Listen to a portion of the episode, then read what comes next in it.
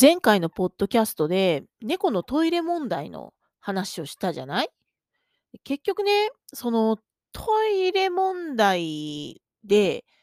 もしかしたらトイレの形が悪いんじゃないのかっていうのと、あと、こう複数ね、トイレがあった方が、こうトイレがしやすいのかなっていうのも加味して、あの、仕事部屋に今まで、あの、トイレを設置してなかったんだけど、最近ね、ちょっと子供たちがうるさいのもあって、仕事部屋で寝てることも多いから、トイレを一つ買い足したんだけどね。で、それが届いたんだけど、開封してみたら、トイレの縁が割れてて、もうなんか、もう開けた瞬間、はあってなっちゃって、で、もその場ですぐにスマホから、あの、返品手続きをして、で、えっと、集荷を依頼にしたのかな、もうそのまま。集荷依頼もできたのよ、そのキャンセルのページから。で、あの、商品の交換も、あの、してくれっていうので、まあ、手配がすぐできたんだけど、そのね、あの、引き取り集荷がね、今日だったんだけど、なんか午前中指定にしてたのに、なぜかずっと午前中家にいたのに、一向にインターフォンが鳴らなくて、で、結局諦めてお昼ご飯の買い物に、まあ、12時過ぎぐらいに行ったんだけれども、あの、後で、あの、ポストの中を見てみたんだけど、不在票が入ってて、で、いつ来たのかと思ったらね、11時11分って書いてあって、いや、めっちゃ家にいたけどって思ったんだけど、どうやらその、まあ、前回の話の続きでもあるんだけど、その猫のトイレ問題で、あっちこっちに粗相をされてて、で、その粗相をされてたところの掃除をしてたんだけど、ちょうどね、あの、寝室に置いてある、まあ、ベッドあるじゃない？で、ベッドの宮の裏側に思いっきりやられてて、で、そこの掃除をするのに、あの、ほぼ機能してない、その寝室につけたあの、吐き出し窓というか、勝手口か、勝手口。勝手口のちょうど真裏だったから、外に出て、外側から掃除をしてたのよ。そしたら、多分ね、時間的によくよく考えたら、ちょうどそこの外に出て掃除をしてたほんの一瞬、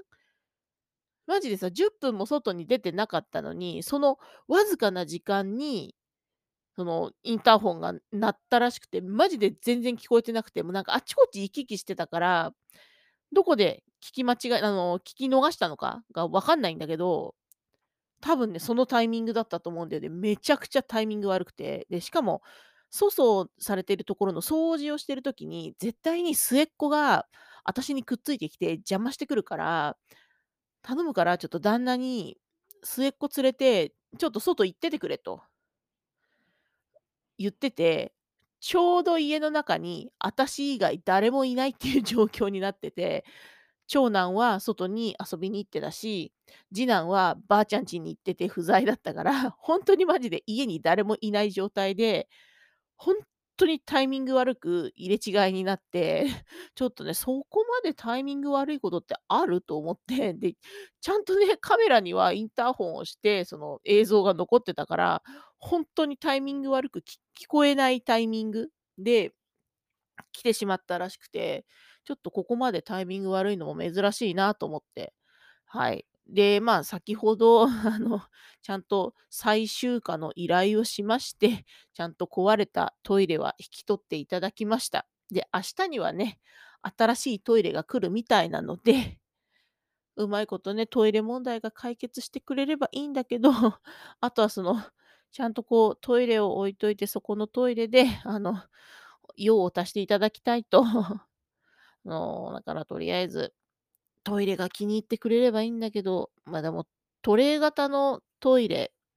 自体は多分そんな嫌いじゃないはずだから、多分問題は砂なんじゃないのかなっていう気はしてきてるんだけど、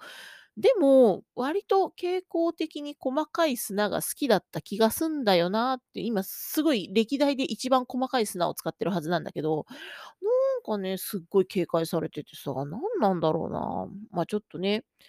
まだね、あの、様子を見ながらね、また砂変えたりとか、ちょっといろいろ試行錯誤をね、していきたいと思っております。はい。今日はね、この辺でお開きにしたいと思います。それでは。